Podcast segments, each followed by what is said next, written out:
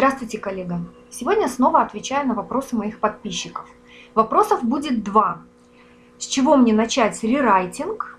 И второй вопрос, где искать заказчика, кроме биржи контента? Я не совсем поняла, что имел в виду автор первого вопроса. С чего начать рерайтить конкретную статью или в общем смысле, с чего начинать карьеру рерайтера?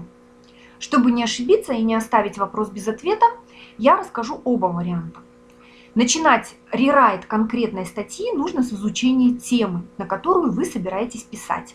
Для этого ищите в интернете или в справочниках информацию. А, поскольку сайты обычно повторяют одну и ту же информацию, придется пересмотреть достаточно много источников и собрать все ценное. То есть искать на разных сайтах разные моменты по данной теме. И после этого решать, какой вопрос вы будете освещать. Если заказчик дал конкретную тему, просто изучаете по ней всю информацию, которую найдете, составляете примерный план, структуру вашего будущего текста, о чем напишите в начале, о чем потом, выводы и так далее.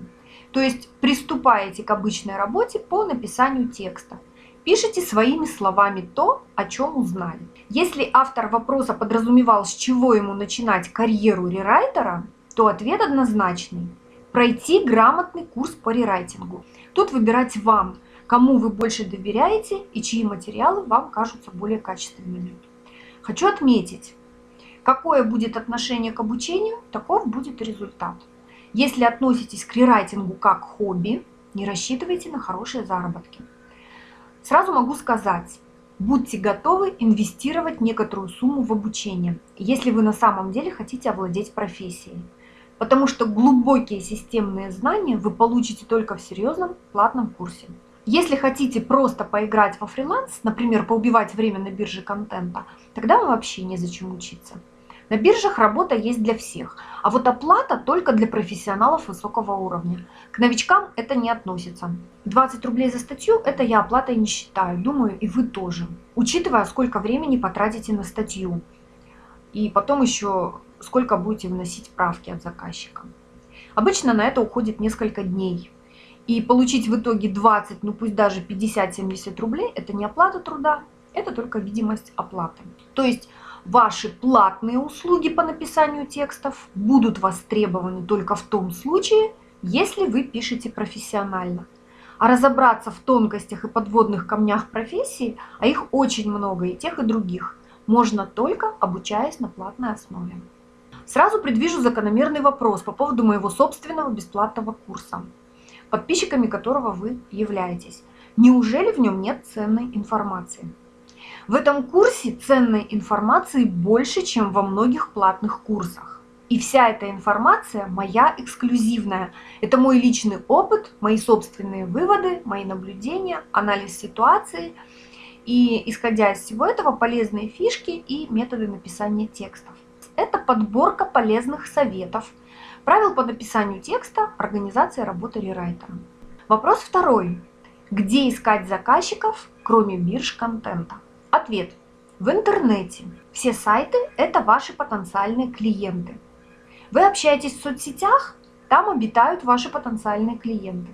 Вы даже собираетесь компанией, и наверняка у кого-то из ваших друзей, знакомых есть бизнес, есть сайт. Это тоже ваши потенциальные клиенты предлагайте им свои услуги.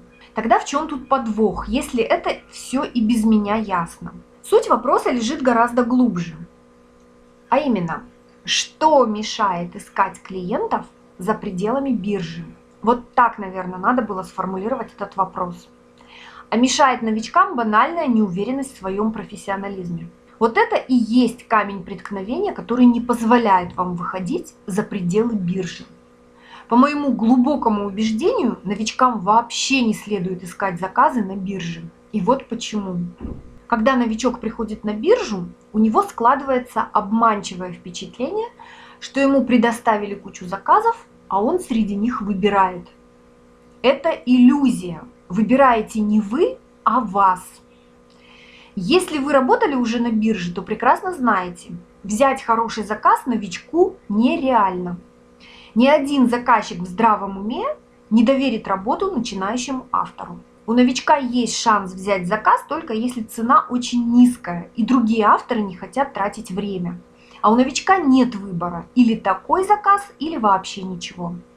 Вот вам иллюзорное ощущение, что выбираете вы. Другой момент. Многие новички а, в силу тех же причин боятся общаться с заказчиками напрямую. И уже совсем страшно называть какую-то цену за свою работу. Да, на бирже вы не назначаете цену, ее назначает заказчик. Но общаться с ним вам придется в любом случае.